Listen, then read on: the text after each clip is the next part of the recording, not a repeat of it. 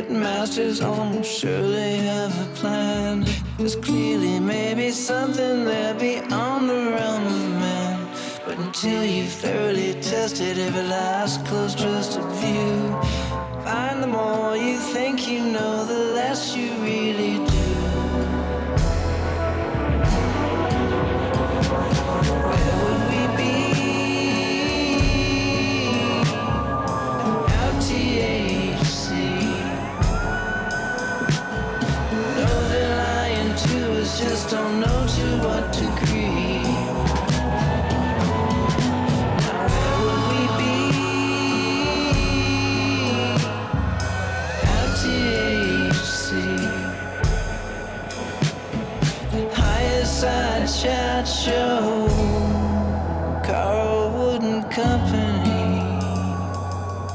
This is the way, Higher Side Chatters, doing what we do from sunny San Diego. I'm Greg Carlwood, and is there any more persistent deception than the overarching idea subtly woven throughout reality that as individuals we are essentially powerless? That to live outside of the cookie cutter, cradle to grave, cog in the wheel, company man life path is so risky and success so unlikely that we might as well just play it safe? Get your education, accept your middle management position, pay your mortgage, eat your slop, consume your nightly news, and never bother to take the reins of your life because it could all just come crashing down. We're told our mindsets make little difference in the matter first universe, yet a mountain of evidence from ESP studies and the power of prayer to a legacy of magical ritual and esoteric techniques show us that what happens in our minds and where we direct our focus might actually be some of the most important things to get right if we want our situations to improve. So the big system becomes an operation in belief management. Education becomes pre approved fact regurgitation. News becomes aggressively fear based. And culture is reduced to a sneaky siren coaxing our mental ships to crash against the rocks of distraction, depression, and disappointment. But when I read the work of today's guest, Mitch Horowitz, I am reminded of the research that says there is real power in positive thought, that there's real value in clearly defining and aiming at one's goals, and that spiritual forces are not only real, they're most likely the most important tools we've been neglecting. For the uninitiated, Mitch is an author and lecturer focused on areas like alternative spirituality, outsider history, and the long standing quest to bring empowerment and agency back into the human condition. He has written on everything from the occult influences on Ronald Reagan to the checkered career of professional skeptic James Randi for the New York Times, the Wall Street Journal, the Washington Post, Time, Salon, Big Think, Politico, Boing Boing, and a wide range of zines and scholarly journals.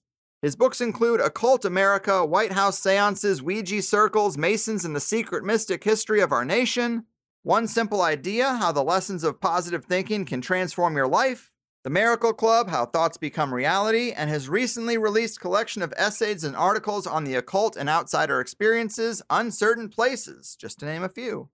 A guest who's been requested many times around here, the new thought thinker, captain of the Miracle Club, and occult author extraordinaire, Mitch. Welcome to the higher side. Thank you, my man. Glad to be here.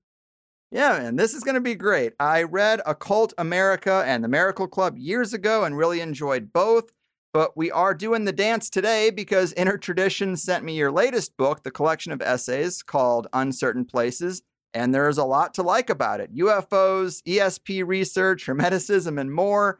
But to kick this off and sort of play off that intro there, materialism can be a very deeply rooted assumption in Western minds. Let's bust that up a bit when you're talking to someone who doesn't see an individual's mind as consequential to the outside world or that there's much value in our inner world at all, what are some of the go to data points to show that the mind can have an influence on the outside world and matter might be more malleable than we are led to believe?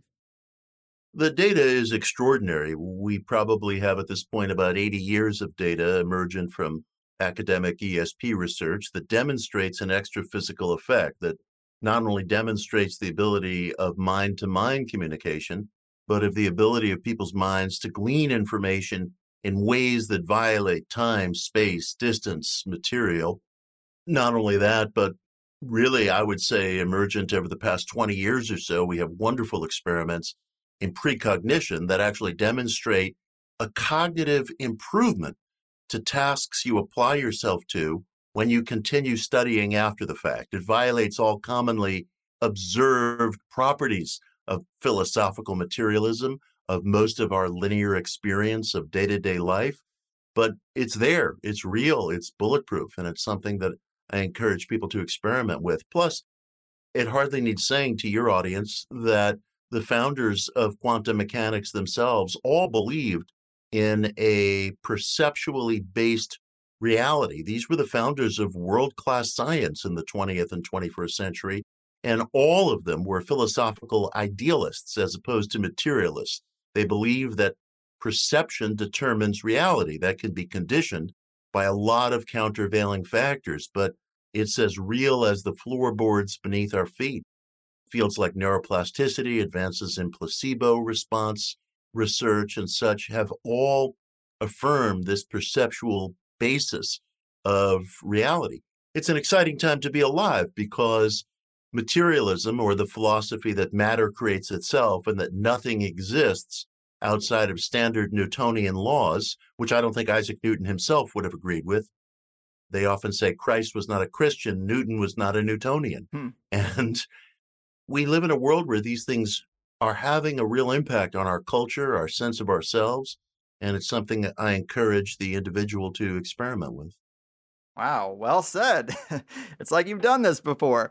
But that point about studying something after the fact, having kind of non-linear effects, that's something I didn't really expect to get into, but I am intrigued by violations of linear cause and effect. Can you elaborate on that particular piece of the puzzle and the best evidence we have for that? Sure. About 10 years ago, a psychologist at Cornell named Daryl Bem published a paper based on a decade of study, and he was experimenting with the question of precognition, whether we can see into the so called future. And I say so called because we really live in a reality where we understand time to be conditional. Time bends in certain circumstances. And the notion that time is this uninterrupted law of linearity although we certainly experience it as such, and it may be necessary for five sensory beings to experience it as such. It's not the final truth. It's not the final answer. It's not the ultimate or absolute of the reality that we live in. So, in short, in Bem's most exciting experiments, he gave subjects a simple word test. You memorize a certain number of words, and then you repeat back however many you're capable of remembering. So, if it's a list of 10 words, Maybe you remember five, six, something of that nature. He then added a wrinkle to the test where he asked his subjects to study the word list again after giving their replies. In the second step, when they studied a word list again after delivering their replies, their responses spiked. The spike was small, but it was substantial and it was replicated over thousands of trials. Now, it's helpful to be writing about Bem's work 10 years down the road because it's been meta analyzed and it's proven confirmatory in a study that consisted of 90 samples in 33 different labs in 14 different nations. And the confirmatory response pretty much matched the level of Bem's original experiments. So the challenge is if you do something, whatever it is that you're engaged in, whether it's an athletic pursuit, whether it's cognitive, whatever it may be, there's evidence to show that your cognition and your performance can spike based on things that you do in the future. It sounds so Twilight Zone and so outside of our ordinary way of viewing the world, but it actually is not violative of Einstein's theories of space time. It's not violative of theses and theories that have entered the conversation to explain the surreal mechanical activity that we observe in quantum physics. It's just a way of showing that our cognition might not be wholly bound by linear time. And I think it's one of the most exciting areas of psychical research and an area that the individual can experiment with him or herself. Yeah, no doubt. Very exciting. I heard you talking to Duncan Trussell not too long ago, and I think it was Bem's work you were discussing, and you made the point, which I think is a good one, that his experiments were vetted harder than a lot of pharmaceuticals on the market today, but still not accepted which is odd because we take a lot of things into our body with less vetting than this very research. That is so right on. And it's such an important point. Even Bem's most vociferous critics, and he's got plenty, celebrate him for his transparency. What Bem did in these experiments is almost unprecedented in the social sciences. He obviously understood that this data was going to be highly controversial. So he took a unique step. He made his software available free to anybody who asked. This was at his own expense. He prepared an instruction manual that would allow other researchers to replicate his experiments. And he threw open the file drawer, so to speak, so that critics, supporters, curious people, whomever, could review his research in detail. It was an unprecedented degree of transparency, especially in, in the social sciences, where people very jealously guard their results and their methodology because they're worried about pushback and they're usually writing their articles just so they can check off a box in their 10 year application and so forth. And Bem's transparency was virtually unprecedented. That's why the sample was so large 10 years hence in the meta analysis that confirmed his work. He showed a lot of bravery, a lot of ethics, a lot of transparency. And of course, his critics attack him based on the tautological response that precognition cannot be real because precognition cannot be real because it violates common observation, which is a terrible yardstick for the pursuit of knowledge. And Bem has really opened a door for people to continue these experiments, either in a clinical situation or in private for that matter. It's just an extraordinary turning of a page, I think, in psychical research. Yeah, it totally is. And to kind of get a little deeper into how we find ourselves in this situation, I like this quote where you say, we possess statistical evidence as good as any for the anomalous transfer of information, or ESP, in laboratory settings, but that fact raises more questions than it answers and is rejected by a modernist intelligentsia that regards countervailing evidence to materialism as the catechist does heresy. Well, I love it. And isn't that interesting? What do you make of this cultural paradigm we have where we are presented with the experts of this quote intelligentsia and they do dismiss all of this evidence of mind? Do you think they are being genuinely blinded by a dogma or are they trying to steer regular folks away from something useful and powerful? You know, it's an interesting question, Greg. And one of the things I write about in the book is that when I debate the skeptics, and I do seek out skeptics to debate, as William Blake wrote, opposition is true friendship, and we don't get better at something unless there's a certain degree of resistance. I really hit the limits of my understanding of human nature because I could sit back and I could engage in the same armchair analysis that anybody could about why people display this blinding lack of curiosity or this absolute airtight closure to new ideas or evidence. Sure, you know, I could say it's fear based. I could say it's their training. I could say it's the legacy of modernist culture. And there's all kinds of possibilities that hold water. But I find that their resistance is so strict and so overwhelming that even though I like to consider myself a student of human nature, I hit a wall. I can't understand why some of the contemporary skeptics, like Steven Pinker, for example, at Harvard, who I recently engaged in a exchange with about Bem's work, I can't understand the absolute unwillingness to even crack open the door to a question, the lack of curiosity it's almost like dealing with a kind of counter fundamentalism, a mirror fundamentalism. You know, Jacob Needleman, the philosopher who died several weeks ago, used to say that the definition of fundamentalism is I'm right, you're wrong, which is a pretty good definition. It doesn't hinge on being religious, it doesn't hinge on any one particular culture, what have you. That's exactly the mindset that you find among many of the skeptics. And I hit a wall in understanding what their motives are. Hmm. Yeah, cheers to that. It is really tough to uncover motives, especially if some people aren't even aware of them themselves.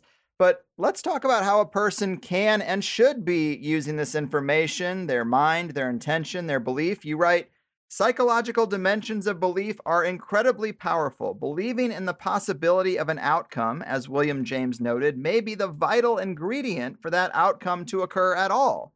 See, I think that is true. It's something I've experienced in my own life, and I know people who really struggle with self doubt to a degree that they just don't take any chances and live a life they aren't fulfilled by, working a job they actively dislike, this kind of thing, because they don't believe it could be any better, or they overfocus on the thoughts of how worse it could get.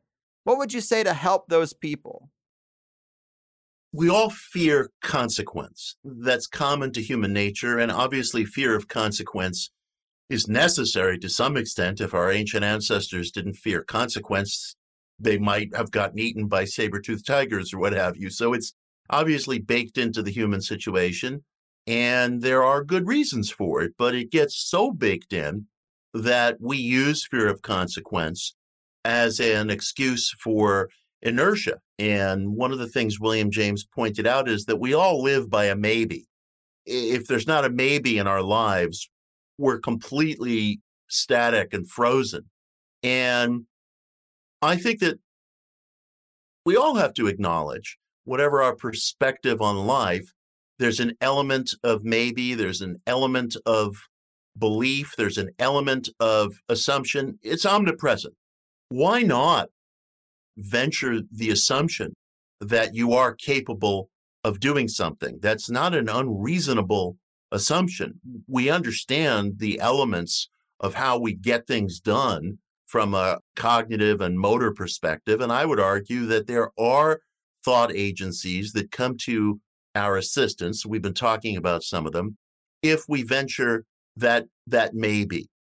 There's always going to be examples out there in the culture of somebody who takes a disastrously depleting action. But I've personally found in life that disaster usually arises from inertia disaster usually arises from saying no to opportunities, from not making a leap, from determining that I understand exactly what's going on and I'm not going to get roped into this. I've had more tragedies arise in life from saying no to something good than venturing a slightly risky yes. You'll feel more alive. And the likelihood is that the consequences will not be what you fear. It may be an aspect of human nature, and this may be universal, with the exception of a few people who seem to have a particular gift for getting themselves into scrapes. But most of us exaggerate consequences.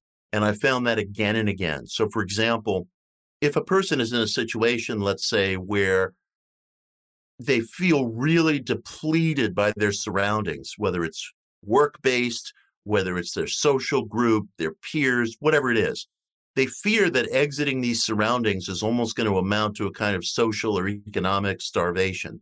That virtually never occurs. And yet, the exaggerated sense of consequence is such that year after year after year, we remain in the same chair, so to speak, and sometimes literally, without ever venturing beyond that cave. And we don't know what's beyond that cave. But if a person is suffering, then I think it's a necessary wager and probably a very vivifying wager to say, I'm unhappy in this cave. I want to see what's beyond it. At least you'll know. I mean, without verification, there's no search. People recite these truisms all the time about what constitutes happiness in life, but one doesn't really know unless you're in the midst of it, unless you're experiencing it. And I think that to be human is almost to embark on gambits, embark on wagers. Obviously, a person has to know what he or she is doing. You don't step into a, a, a, boxing ring if you don't have experience in that particular world. But to never do so, I think it's denying a basic part of what it means to be human. I think it results in a lot of sorrow, a lot of depression, a lot of anxiety. Yes, yes, I agree. And I often think why do so many people default to focusing on the negative? Is it natural or is it engineered? I mean, our news cycle certainly doesn't give us much to be optimistic about. And then I think, well, if where our attention goes and our mental polarity is so key to the manifestation of our experience, that is almost criminal to not promote some positive stories in that 24 hour news cycle. It just seems like everything is slanted to the negative. But when people kind of scoff at this idea that we do manifest our reality from our actions, which start as thoughts, I say, okay, well, so you don't really like your job managing the dairy section at the grocery store. Okay. But you did manifest that. You saw they were hiring, you filled out the application, you put your best foot forward through three interviews, and you show up on time day after day. You are manifesting, you're just aiming at things that you don't even want. I think that's absolutely true. And there's a lot of safety involved in things that we think we can get our arms around. I think that as step one, the individual has to understand apropos of what you were just saying, that there is an element of choice in all of this. There is absolutely an element of choice. I find, for example, that people sometimes complain to me around the holiday season that they feel humiliated by their in laws or some other family member, or they feel misunderstood in social settings. And they never even give themselves the wiggle room mentally, emotionally to realize that being in those situations is a choice. And as I was saying earlier, there may be consequences if you exit that. There are consequences no matter what we do, most of them unforeseen. But if a person feels that they're egregiously misunderstood in their social group or in their job or what have you, they may say, well, you know, I have economic needs. I have social needs. I have emotional needs. If I was to exit this unhappy situation, everything could blow up in my face. And it's true, there are needs present. But at the same time, one has to realize that you're deferring to those needs. You don't really know what will happen. Personally speaking, and I say this just from my own intimate experience, anytime I've exited a situation where I felt misunderstood, for example, or I felt like I was around people that I just wasn't grokking to, I have been happier. I have been much happier. I'm happier today at age 57 than I was at age 17 or at age 27, in large measure because of that. I have never found that the consequences were anywhere near as heavy as I was thinking. And sometimes, as it happens, there were none at all. The point is just to get in touch with what you were describing, Greg, which is that there is a choice present because if one doesn't acknowledge that, then it's almost like we're rowing a boat with one oar, and we're not. There are two oars in the water. There may be problems that arise from that rowing, but we do have two oars in the water. You've effectively told yourself almost hypnotize yourself to believe that there's only one if you don't acknowledge the factor of choice. Mm, really good advice. I hope as we're going into a new year and people have opportunities to think about the direction of their lives and wipe the slate clean and change direction, that they ponder some of that advice. And Let's talk about some of the stuff in your first essay in Uncertain Places, Reclaiming the Damned Toward a New Understanding of Bigfoot, Flying Saucers, Leprechauns, and Other Inconvenient Realities, because I too am a Charles Fort fan. I love paranormal and cryptid encounter stories, especially ones that don't fit into the conventional categories. And it's not to say these things aren't real, but belief does come into play many times the story starts with I had the thought to look behind me, or I thought how cool it would be to see a UFO, and then bam, I saw one. What do you think of that relationship between our minds and these Fortean experiences? One of the things I probe in that essay is whether there's a psychical dimension to all of our experiences, including anomalous encounters, UFO sightings, experiences that might run the gamut from cryptids to poltergeist experiences. It's not that these things aren't real. One of the things that I suggest is that we may be, through our psyches, capable of moving through different intersections of time, which relates back to the precognition experiments we were discussing. And as such, it's possible that there is a kind of selectivity that emerges from our perspective or our emotionally charged thoughts or our emotionally charged assumptions or convictions. It could be that at every instant, including this one right now as we're speaking, we are taking measurement through our senses. And what are our senses really but biological instruments of measurement in a manner that's not entirely different from what goes on in a lab when we see in a particle lab, for example, measurements are taken and objects that are in superposition assume a place of locality. They assume an actuality, a reality. This is lawful. This is emergent from 90 or so years of quantum mechanics experiments. Nobody challenges the data. The data is not controversial, at least not anymore. What's controversial are the implications. And I think we owe it to ourselves to experiment with some of these implications because the fact is, it is almost a logical requirement from what we've discovered emergent from study of the behavior of material in the 20th and now the 21st century to allow for the fact that infinite outcomes exist and there are infinite realities perhaps concurrently playing out. The thought experiment called Schrodinger's cat back in 1935 has pretty much established that as part of the paradigm of both physical and perceptual understanding in the 21st century.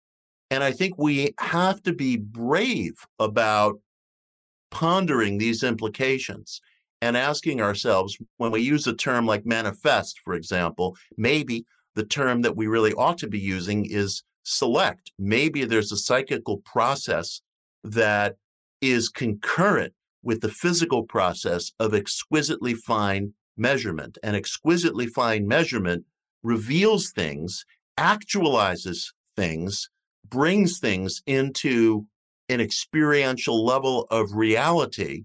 And this may not be something that's just confined to the particle lab, and it actually goes beyond particles, but this may be something that's part of a psychical process as well.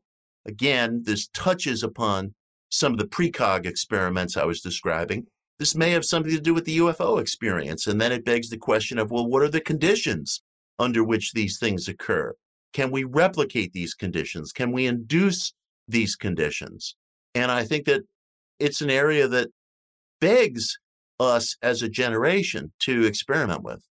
Yes, so well said. Cheers to that. I absolutely wish there was more experimentation in pushing up against that like instead of asking the question, is it or isn't it for another three decades, let's just assume it is and then push up against how to make the experiences more repeatable, more potent, all that kind of stuff. Because the data at the quantum level is very interesting and it might provide a foundation or some scaffolding to explain the unexplainable. But when you s- try to scale it up to a UFO or cryptid sighting experience, it is quite difficult to do. And you write in the book that the folklore of, say, fairy folks or little trickster beings, I mean, it extends across Central America, Ireland, Polynesia, West Africa.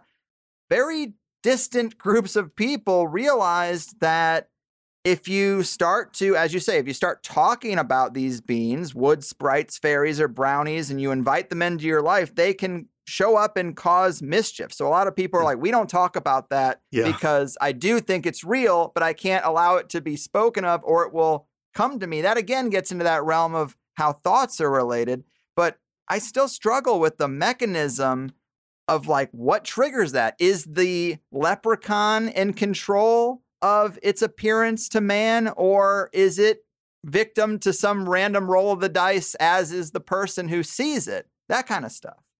Well, I'm interested in the implications of string theory because string theory was devised to try to harmonize and explain some of the surreal behavior of matter, not only on the particle level, but on the macro level as well, where we experience a kind of mirror effect where macro objects and micro particles affect one another at distances with no obvious causation. This is what Einstein slightly derisively referred to as spooky action at a distance. And the basis of string theory is that all things that exist are on these undulating bands of strings. And there are different intersections of time or different dimensions where things are going on all the time, just like in ours and they may be affecting things that we experience in ours. It's possible that at sensitive moments, although we don't know, our psyches might travel amidst these different intersections of time, maybe at a moment of extreme passion. And as such, we may be catching a wink or a glimpse of something that's real, that's occurring, that's affecting life in our own range of experience but that exists in a so called other dimension or other intersection of time. And perspective itself may actualize things. And I must add, not only extraordinary things, but ordinary things as well. It could be that at every instant of life, we are selecting in effect. And with that selection comes a whole sense of so called past, present, future, all these things, the past in particular, seem completely fixed to us, but we don't really know how reality works in any ultimate sense. We only are peeking through a keyhole on our knees in terms of our ordinary frame of reference. But it could be that at each instant, including this one right now, all of us are perceiving things that are concretely real and that bring with them a kind of perspective on the past that seems absolutely actual, absolutely fixed, but we could be crisscrossing among infinite possibilities and outcomes all the time. And it's an extraordinary prospect. And it's something that I ask people to consider in terms of their daily experience. I'm friends with a novelist who, when he was a little kid, dreamt of publishing novels as an adult and he used to draw pictures of these book jackets and so forth from his future predictive novels. and he would include quotes or endorsements on these book jackets. And he included one from the horror writer Clive Barker, who was a literary hero of his. He's now a grown man, has his first novel out. And sure enough, there's a cover quote, a cover endorsement from Clive Barker.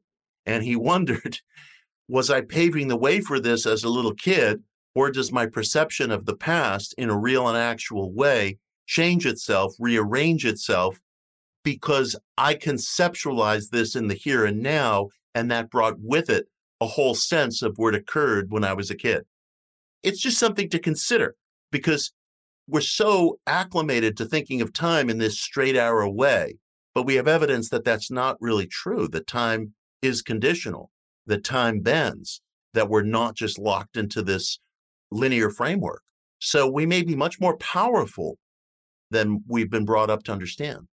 Yeah, that is so interesting. And I often do think, like looking at the job I have now, in retrospect, I've had little experiences that pushed me towards this, or they fit with the whole story where they wouldn't have had I not done this job. And I think that's just really interesting. I wonder if, given, let's assume that model is kind of true, that like you have many selves, I guess, across time. I wonder if there's a way to tap into your future self or to find a better relationship with this other version of yourself, your unconscious, your subconscious mind, and like string yourself along or pull yourself from the future towards your optimal life. Well, one of the things I think a person needs to start with is real unembarrassed, intimate clarity about what that optimal life is because Yeah. we all think that we know what we want, but we're victims of peer pressure. We're victims of cultural and societal pressure. We internalize these things. And it's kind of shocking to find, and I encounter this in myself, the very rote quality of the things that we repeat to ourselves internally. And William James used to feel that self image is destiny. And our menu of inner talking is really limited. There's a very fixed number of thoughts and ideas and self perceptions that we repeat to ourselves. And I ask people to take some time out in private, don't share it with anybody. It's your own exquisitely internal private exercise. And ask yourself, as though for the first time, what do I really want in life? And forget everything. Forget what you've been conditioned to think is right or wrong or is high minded or is shallow or is superficial or whatever. All these are just words, and we inure these things internally and they can become very limited. It's really internalized peer pressure in a certain way. Forget everything, forget all the messaging. You know, so many things that we take as hardcore truth, as absolute truth, are just familiar to us by dint of repetition. And I always tell people familiarity is not truth. Every culture on earth has a circumstance where a certain set of ideas, maybe a set of religious ideas, set of materialist ideas, gets so heavily repeated that we think it's absolutely fixed. But these things are just conceptual. These things are just notions of reality that have been crafted by human hands. So give yourself a break and allow yourself in a completely unembarrassed way to ask, What do I want? And if you do that, you'll almost always come to a surprising answer. So I think that a clarity, absolute clarity within, and keep it to yourself, is the first step in directing the possibilities of the psyche. Yeah, yeah, totally agree. People go decades, sometimes entire lifetimes, just going with the flow and never even trying to direct it or asking themselves what they really want. It's like so easy to do, and just it's miraculous that we never get there or it takes so long to get there. There's many distractions. Who is the masked singer this week? I don't know. Uh, there's all these things we get focused on. It they don't matter at all. The sports games and all that. But familiarity is not truth. Man, put that on a t-shirt. I like it. Oh, I may uh, tell that to my friend Josh Romero, who's an artist. We were talking about some new T-shirts. Maybe, Yeah, maybe we'll do a familiarity is not truth T-shirt. you Uh, should. You should. yeah. so there is a lot in the book that I do like, but I wanted to jump to some of your comments about conspiracy culture in the spirit of what you said earlier opposition is true friendship. Uh, some of these comments are not so flattering. And I like to say the three pillars of this show, the three broad categories of discussion that I have with guests are conspiracy, the paranormal, and the occult. Mhm. So we go there quite often, but you say conspiracy theorizing is not the work of independent thinkers, it is the work of those who endanger independent thinkers. And that is like a knife in my heart. I have to ask you to elaborate on what you mean there because it sounds like something I would very much disagree with. Well, I appreciate you bringing that up. And this is a very live issue for me. And I was talking about this actually with a podcaster yesterday. Let me give you a small piece of background first, for example. About 18 months ago, there's a house up in the town of Poughkeepsie, which is in New York State's Hudson Valley, that was occupied by two members of the Church of Satan. And somebody in a hazmat uniform with his features disguised, doused the house with gasoline, set fire to it. The two residents escaped with their lives, thankfully, but they lost everything. And it was a very dangerous crime. I presume it to be a hate crime, not just random. And the guy who did it, to my knowledge, has never been caught. People can read about it by putting in the terms I've used into Google, doing a news search. And, you know, frankly, Greg, I get really worried that that kind of thing is if not in an absolute act of violence, but that kind of thinking that contributes to that, results from the type of conspiracy theorizing that's always looking for a hidden hand or a hidden enemy, that always makes me the hero looking back in the mirror from myself, and that makes the bad guys somebody else, whether it's Satanists or globalists or some conception of a secret group or society. I want to punch holes in the straight story. I absolutely want to punch holes in the straight story, and I honor that. But as a lot of conspiracy theorizing plays out in the 21st century and earlier, it strikes me that it very frequently reflects man's perpetual search for a hidden foe. And that hidden foe is almost always on the outside. And I'm almost always the hero of that story. And the bad guy is almost always someone else and somewhere else. And the bad guy very often takes the form of different historical groups that have been the subject of calumny or canards or false rumors, false stories. And that way of thought can become a real habit. I want to poke holes in the straight story. I want to upend materialist assumptions. I want to upend assumptions about how we live or how we think we have to live without that selection of a hidden foe. So that's where I'm coming from with that kind of statement. Fair enough, fair enough. And you know, the example you gave, I don't deny that there is a overlap in the Venn diagram between psychological breaks and doing things you shouldn't do and conspiracy thought. But there's an analogy there because you also in the book you talk about trying to elevate new age culture that it is so often judged on the airy fairy star seed kind of people. And that that's kind of dismissive to to emphasize the least among a particular group or who hold a particular view. You know i try to elevate conspiracy culture in the same way that you might try to elevate new age culture which is just to be default skeptical of a lot of things that we are told in a mainstream narrative sort of way. And i think if you look at a lot of history you're going to be right more than 50% of the time by casting some doubt on there. That doesn't have anything to do with a propensity for violence.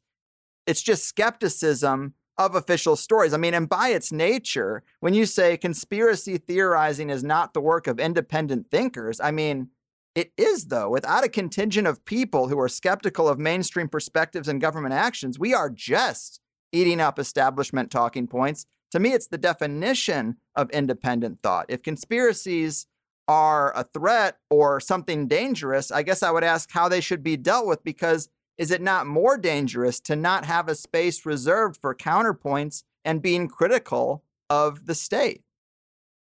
Well, you're making a good point, and I appreciate the analogy to New Age because I am frequently a defender of New Age culture. I apply the term New Age to myself. I describe New Age as a radically ecumenical culture of therapeutic spirituality.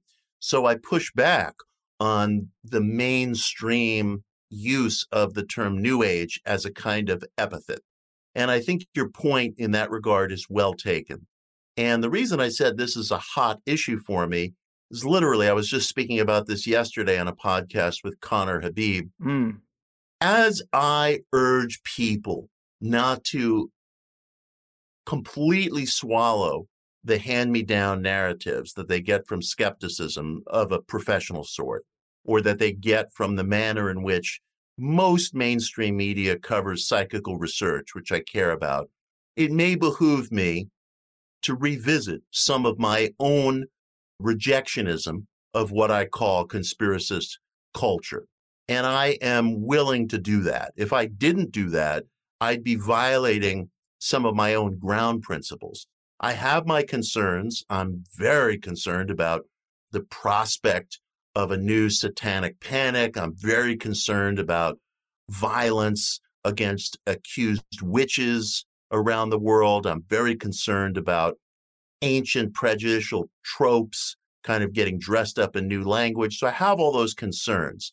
But I also honor what you just said about your efforts to elevate conspiracist culture because there is something there that intersects with my own efforts to elevate New Age culture, which I am attached to, which I am a part of, but which I am also critical of. So if I'm asking people to kind of drop the blinders, drop the prejudices, it behooves me to take my own medicine. So I'm trying to engage that in a real and sincere way. I love it. I thought that would be the common ground for us for sure.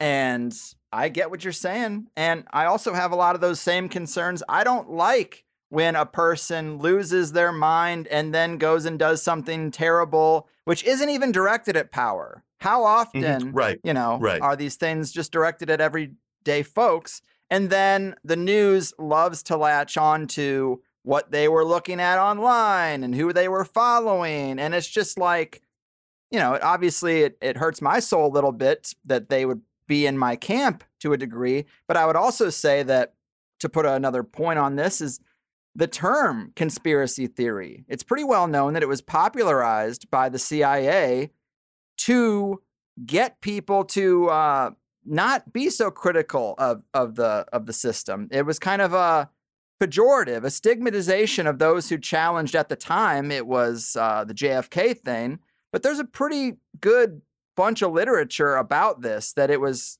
kind of crafted so that you could say, "Oh, that's just a conspiracy. That's those people are conspiracy theorists. Don't even look at that." And you have a neat regular people have a knee jerk reaction to not go down those paths. But when I think about that campaign, I think about the the same way witches and occultists are marginalized groups. I think conspiracy theorists are also kind of on the outside and share the common bond of those who are demonized or at least dismissed by the establishment because of unpopular opinions they hold, which are based on data points. You know, witches and occultists, they have their data points, the kind of mind stuff we've been talking about. Conspiracy theorists have some data points too. Yeah, I'm open to that. I'm open to that. And the part of what you said that I want to underline is that we have to be sure that we are directing uh, our scrutiny, our criticisms, our energies towards people who hold actual power, Yeah. not the librarian who wears a pentagram, you know, who could be any one of our best friends, but towards those forces that hold actual power. So in this country, for example, almost everybody agrees that our healthcare system is in a kind of shambles. It's wildly expensive, it's fueled by overbilling. We can't seem to make any improvements. And there are all kinds of different policy possibilities that could improve healthcare for people in this country. Some go in a more free market direction, some go in a more governmental direction. I'm interested in what works. And yet, this stalemate is persistent. We can't get in front of pharmaceutical prices when somebody needs insulin or something like that. We can't get in front of fraud in medical billing, which is wild and which probably fuels some of the inflation that we're currently experiencing, especially coming out of the lockdown. I want to be sure that we're directing our umbrage where it belongs at powerful organizations rather than at uh, individuals, you know, who just might be out of step with the mainstream, which I applaud. And I don't want to see those people targeted or victimized. Yes. And that we are totally in agreement. So I'm glad we did talk about that. I was a little on the fence. Am I going to bring this up? Am I going to No, I'm really glad you did. I'm really glad you did. And um, and I'm sitting with it. I'm sitting with it. Yeah. Fair. And let's talk a little bit more about UFOs because we kind of glossed over that. But you do write about Jacques Vallée and his perspective a fair amount. And I get the impression that the association between magic or the occult and UFOs is getting stronger, that Oh, they relate more Yeah. Fair. Yeah, I think they relate more to consciousness or the paranormal than they do to something like an intergalactic airline. I guess what are your thoughts about that overlap and it being maybe the leading model given the alternative options of what these things in the sky are? Well, Jacques' work has been an influence on me, and Jacques has pioneered the perspective. Well, maybe not pioneered, but certainly popularized the perspective that the interdimensional thesis for UFOs may cover more bases than the ET thesis. It doesn't muscle out the ET thesis. It's not an either or kind of situation, which is another problem that we get into in our culture. We have this magic bullet kind of thinking that if we identify one thing that seems to be valid, that must be the answer. And there can be, of course, a complexity of things going on, as I think occurs with the placebo response, for example. So I'm hugely interested in the interdimensional thesis for UFOs because it resolves the question of the unfathomable distances that a craft would have to travel without taking that question off the table. But it explains some of this phenomena in a way that relates at least to the data and the implications of the data that we've gathered in the hard sciences over the past 80, 90 years about a perceptual basis of reality, which again doesn't mean that it's just some sort of a imaginary thought form, but it could be the psyche gleaning things that we're not able through our ordinary instrumentation to get access to all the time. That starts to bring the discussion closer between UFOs and the question of the occult. I've always described the occult as belief in or a wager that there exists another dimension of existence whose effects can be felt on and through us. That's part of the same conversation that Jacques helped to instigate through the popularization of the interdimensional thesis of UFOs. These things really start to converge, and that's very, very exciting to me because with the mainstreaming of the UFO thesis, and it's more mainstream today than I could have imagined five, six, seven years ago, could have imagined. It is so absolutely on the public agenda in a way that's just remarkable. That's going to help, I think, crack open the door to further and deeper inquiries into psychical phenomena that gives people who are interested in UFOs and who are interested in the occult or the mystical or the perceptual a lot to talk about. So those conversations are converging. And that's part of the spirit in which I wrote the book. Yes. And it is exciting to see that in the mainstream, to see a New York Times article about stuff, to see ex military men out there being like, I've seen stuff from the cockpit of my jet that I couldn't explain, to see footage coming mm-hmm. out and the Pentagon not being so quick to just dismiss it and sweep it under the rug. That's great. When I was younger, I really thought like disclosure is going to be this one day, it happens, and then now we just know all the secrets. Clearly, that was a little naive. But going back to kind of my conspiracy mindset, I worry a little bit about the way it's being framed or how the mainstream establishment is going to frame this thing up, it's kind of through a military lens. It's kind of through a is this a threat to national security lens? And really, when you get into the literature, it seems ancient. It seems like this something has always been kind of with humanity. And I just worry about it being twisted around to somehow prop up the budget of the Pentagon or something like, hey, we need more money to solve this problem. I don't know, but be careful what you wish for. You know, I thought I wanted disclosure. now I'm getting it. And it's like, I don't really like how this is being served to us. Well, it's interesting. There are so many different players within the UFO paradigm. And we have to assume, I think, that there are also a complexity of motives. Now, some of the people within the UFO paradigm who I know and who have made the effort towards disclosure, like you were mentioning the New York Times piece by Leslie Kean, Ralph Blumenthal, Helene Cooper, all of whom I think the world of. And I know Leslie personally, and you know we've talked over some of this recently.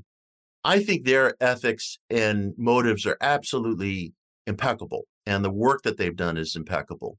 And I think that there are some figures in the government who are pro disclosure and who feel that they can get the greatest hearing and funding for some of these efforts by framing it in the very military terms that you were just describing. There are whistleblowers, and there are also people who, for whatever reason, and I've never been able to fully get at or understand this, who want to squelch information, who don't want this information to be out there. And they have a variety of factors driving their activities. Now, we're all sitting around waiting for this Pentagon report that was supposed to come out, I guess, in October and hasn't come out yet. That's supposed to be a further study of the DoD report that came out a couple of years ago, maybe 18 months ago.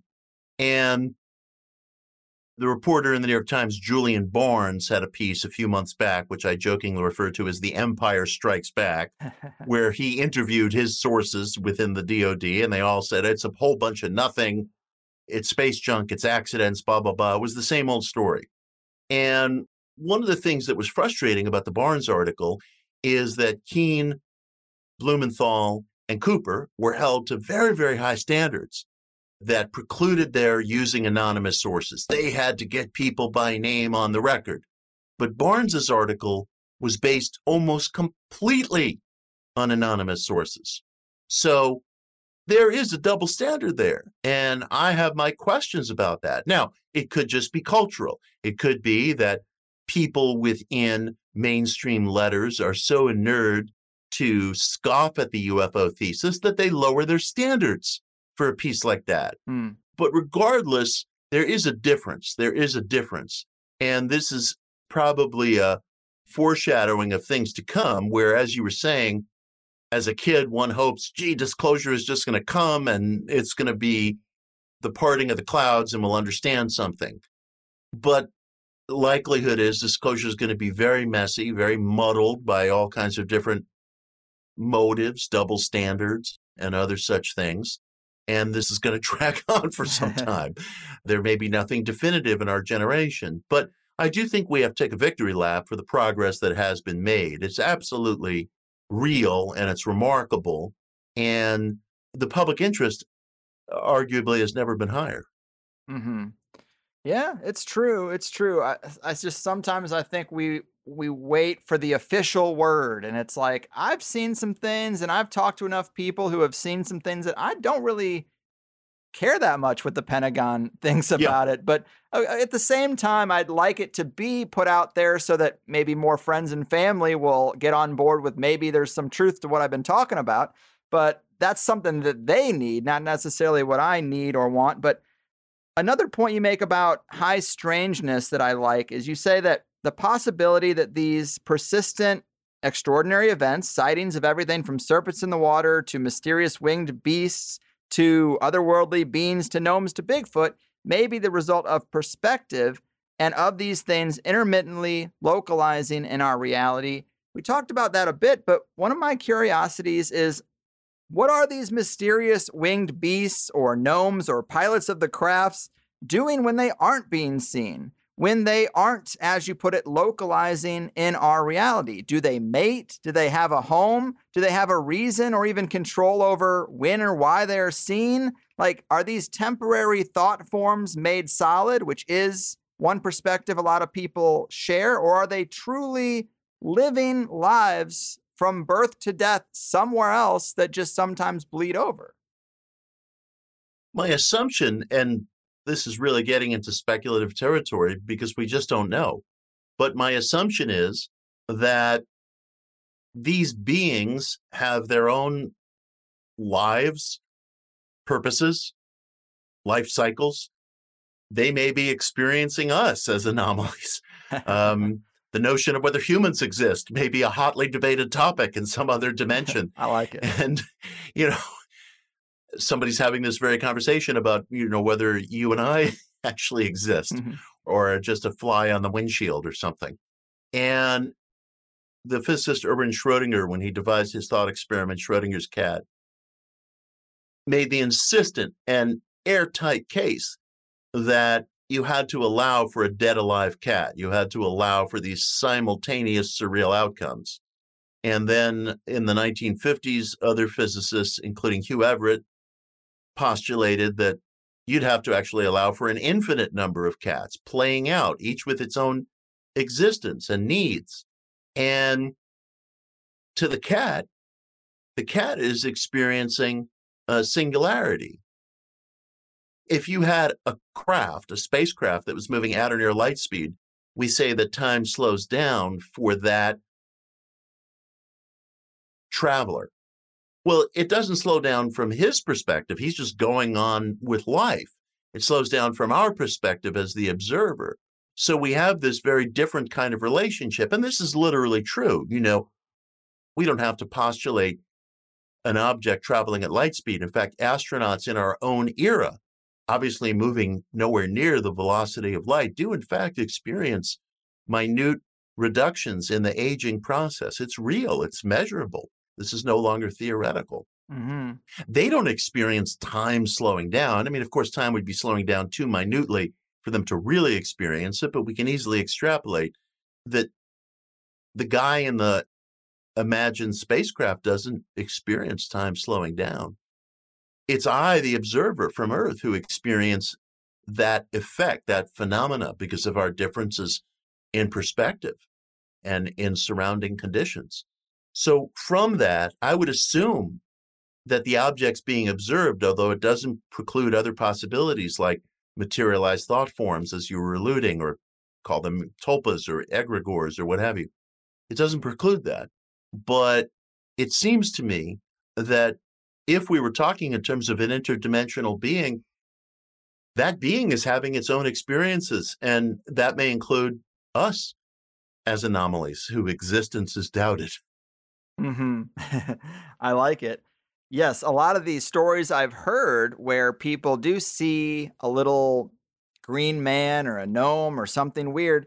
It's like when they see it, it turns around and it realizes it's been seen and it has a bit of shock and surprise on its own face. It's like, oh shit, you see me. I got to fix this. Right. So I don't know if they have a lot of control over when they are seen. They seem to be able to go back to an unseen state of their own volition. But yeah, I, I wonder about that. And your comment about humans being a hotly debated topic somewhere else reminds me of a story that's fuzzy in my mind. I believe it was a Uri Geller story where he was remote viewing some base that had non human creatures walking around operating in there. And he pulled out when it seemed like they saw him, that they noticed they were being watched. I, it might not be Uri Geller, but some prominent remote viewer had that experience, and it made me think that that could be the script flip on what we see out in the woods sometime.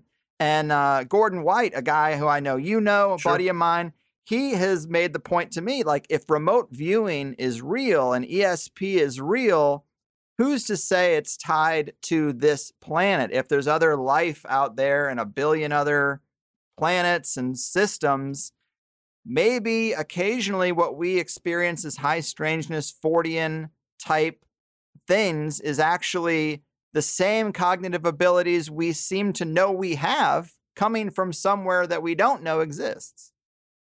It's interesting.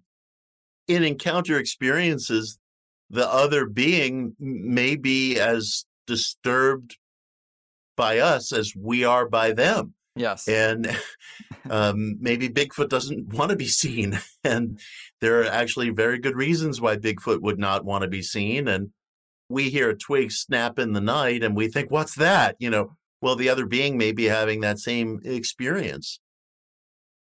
We have a great deal of trouble from time to time, even in this digitized, interconnected world, understanding figures from other cultures. And you would think by this point we're all at least familiar enough with one another to grasp what meaning is being communicated or what somebody is trying to get across. People don't even agree on an event that was witnessed yesterday. You know, five people can witness the same event and have completely different takeaways and completely different emotions around it. How much more so would that lack of understanding be heightened if we were dealing with a being from another dimension, another intersection of time. So the the problems of understanding and motive could be vast. Mm. Yeah, provocative, provocative. And I did read Miracle Club, but I wanted you to touch on it because I think it's such an interesting idea. And I'm curious if, since it's been written, there are any results that have sprung out of it. And just tell the people kind of what the premise was for that and, and let us know if anything has come out of pushing that out into the world. Well, Miracle Club was also a very special book to me because that was my first explicitly practical book. I write as both a historian and a practical seeker. I call myself a believing historian. My first two books, Occult America, One Simple Idea, were pretty straightforward works of history. But Miracle Club, which came out in 2018, was the first time I sort of stood up on the soapbox and said, well, this is what I believe, this is what I practice, this is what I work with. And in many ways, it's an exploration of new thought or mind metaphysics. But I also, in that book, really made an effort to describe a theory of what's happening when thoughts produce actual consequences, when they concretize in the world in ways that go beyond the cognitive and the motor skill with which we're familiar. In the final chapter of that book, I worked with the interdimensional thesis. I talk about why I use the word select versus manifest.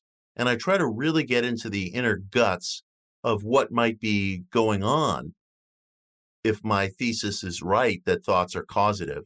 So that was a very special book for me because it was the first directly practical book that I ever wrote. Mm-hmm.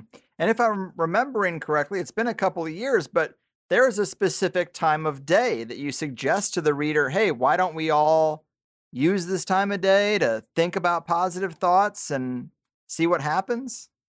That's right. At 3 p.m. Eastern each day, I enter into a few moments of basically holding a wish of private reflection, and I invite people to do that with me. That is all it takes to be a member of the Miracle Club. The Miracle Club is a title that has historical roots in the Theosophy movement. It was a small salon of occult seekers that eventually mushroomed into the Theosophical Society, and I honor them, and these people are heroes to me. And to gain membership in the Miracle Club, it's just as simple as wanting to be a member. And if you want to participate in a group activity, each day at 3 p.m. Eastern, you can participate in it with me.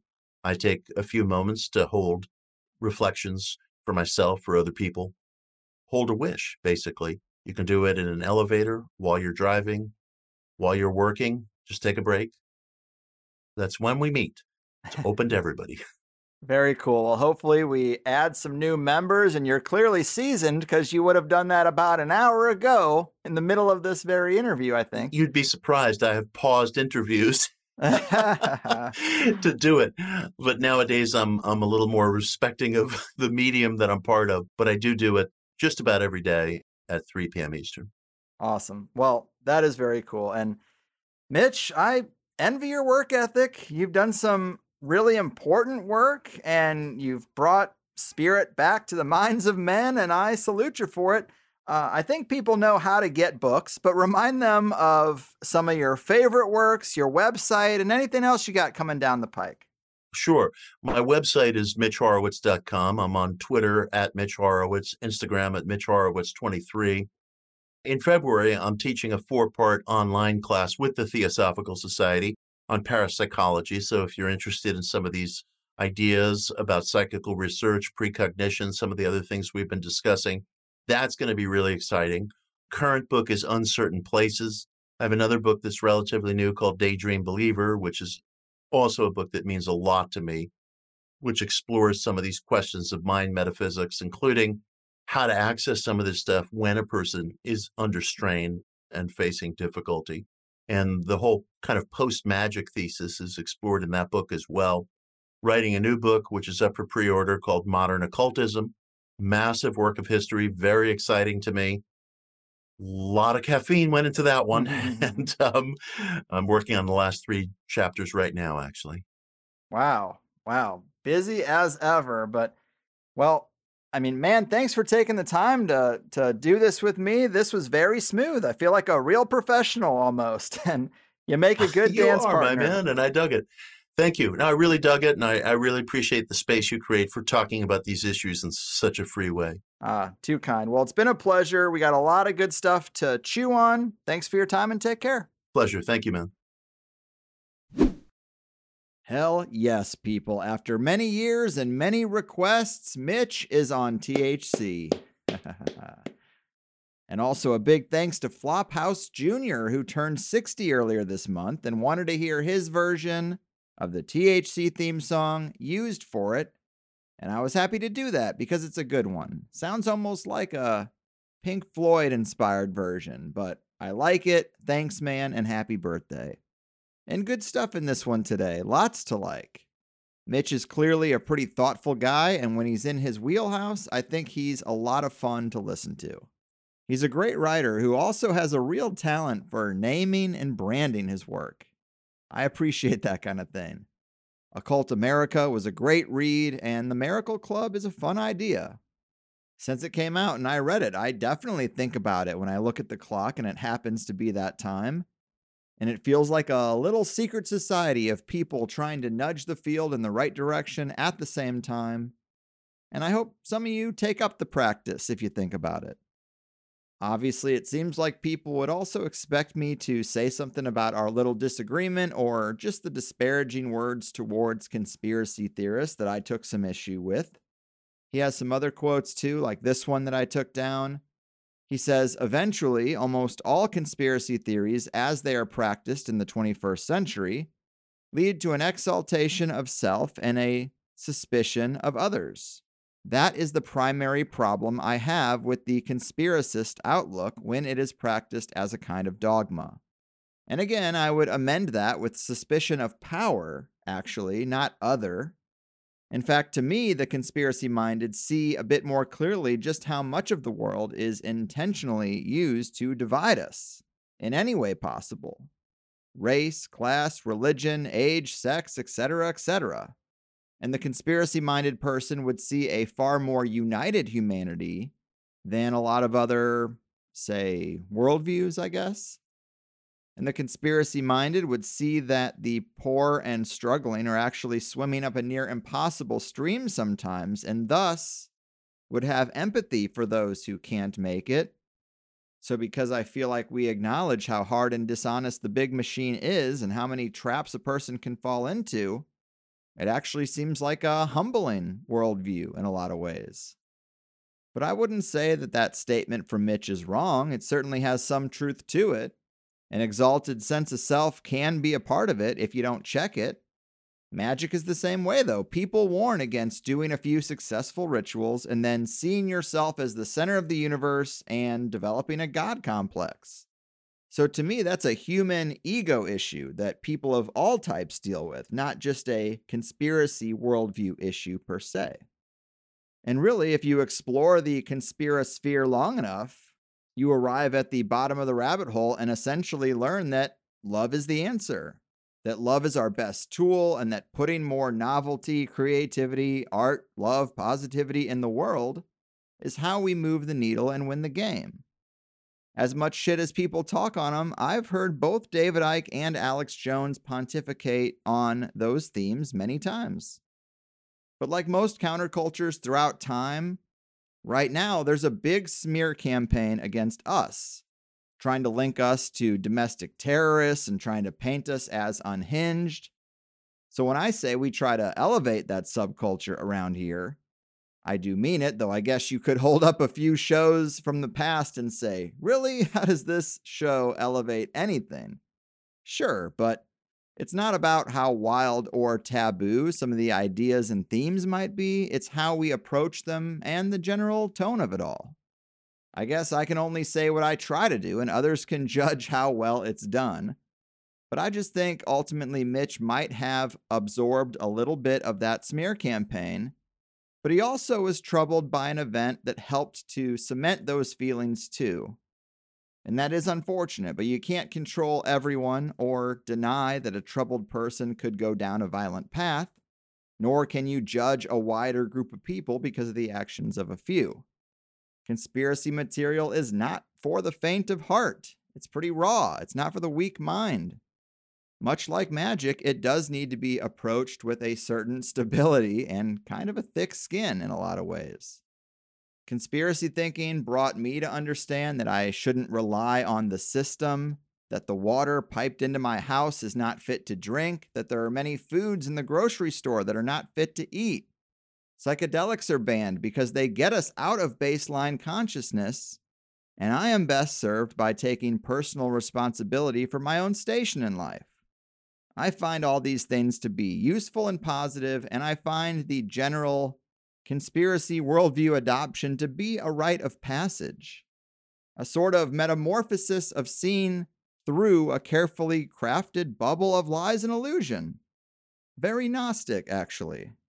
If I took the advice of the system and the authority figures of my past that were supposedly just looking out for me, I'd probably be dead or at least deeply unhappy in a safe retail job with a mountain of student loan debt and no way out.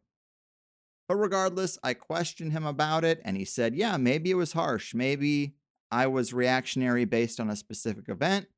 Maybe I mischaracterized a little, and I'll think on it. And that's amazing. That's all anyone can ask. And today, with everyone digging their heels in to their particular camps, it was really a refreshing thing to hear.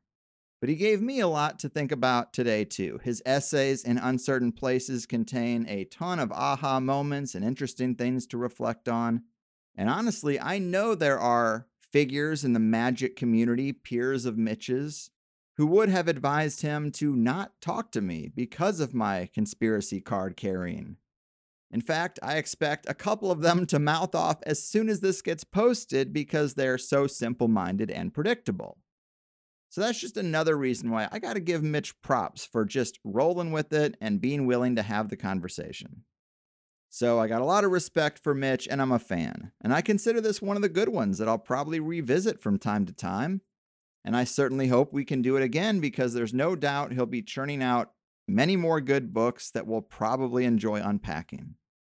Of course, as always, there's a second hour for Plus members. In today's, we talked about Mitch's analysis of the third wave occult revival, elaborating on occult history in America and that first and second wave, Manly P. Hall and the Secret Teachings of All Ages, Mystical America and American Myth Making, Edgar Cayce and How to Read the Akashic Record, the usefulness of building a personal God Squad, cornerstones of a good magical practice, Mitch's first-hand energetic experiences in Egyptian subterranean chambers, probably my favorite part of the whole episode, and we got into some of the ideas behind Mitch's other works.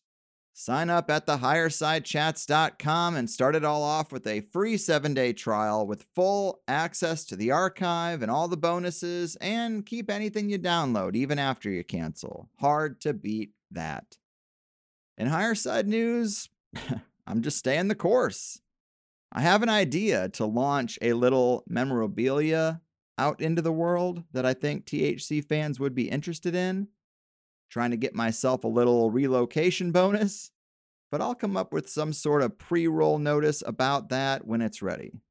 Until then, I guess we should look at the meetup calendar, a free and open place for us outside the box THC fans to find each other and make that all important sanctuary in such troubled times. Some of the upcoming events would be January 22nd, the meetup at Smokin' Joe's Barbecue in Guatemala. Also, January 22nd, the Eastern Iowa meetup at Park Farm Winery. January 26th, a meetup at Slab City here in California. And January 28th, the third Asheville, North Carolina THC meetup. This one at the Cursus Keme Brewery. Then kicking off February, there's the Conspiracy Theorizers on February 4th in High Springs, Florida. And the big one, the Higher Side Rune Soup meetup in Wellington, New Zealand, at a place called Foxglove on February 11th. A great event to celebrate that overlap between the magic curious and the conspiracy minded, and a good time to drink a little drink with the man himself, the great Gordon White. I think I'm going to at least zoom in for a few minutes because I'll be at Mount Shasta with the Grimerica guys during that time. So you can come have a digital drink with me too. Let's see how strong the tribe is in New Zealand because I really don't know. But that's what we've got. Nothing after February 11th. So if you're curious how strong the tribe is in your neck of the woods, hop onto the calendar, make an event, and I'll plug it, and then you'll know. But thanks for listening. Plus members, big old cheers to you guys and to Mitch. Let him know if you enjoyed this. I'll catch you next time. I've done my part. Your move, Miracle Club, Miracle Makers, Consciousness, Curious, Psychonauts, and Movers and Shakers of the Third Occult Revival. Your fucking move. This is important, hear what I said. I'm trying to tell you it's not paranoia, not in my head. It's just the hard truth. Knocked on your door while I still can to ask you a question. Cause I know your head is still in the sand. Don't be sheep to your slaughter for the rest of your life. Oh, pressed, oh, but you're getting woke. You say you don't want to be stressed until the day you die. Tough luck, my friend. Did you get the memo? You see that we're so screwed?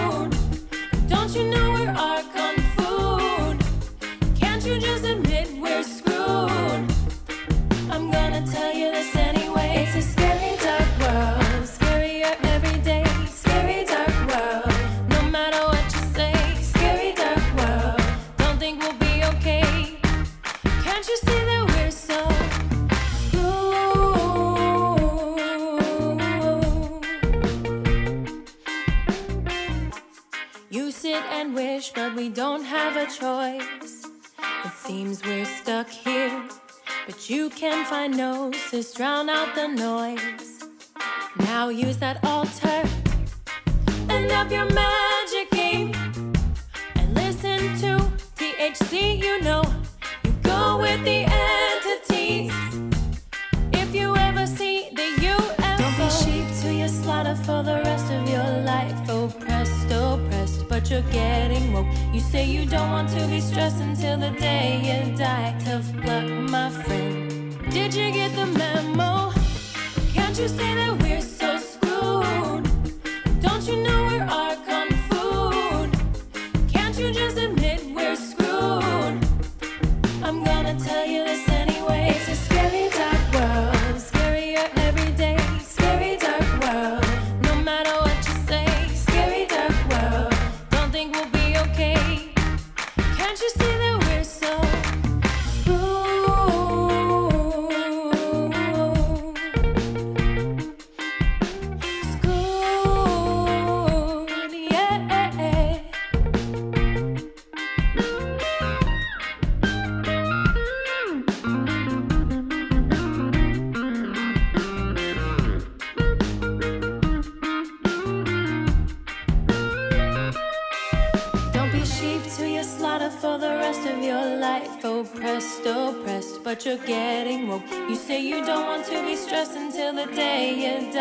die. Tough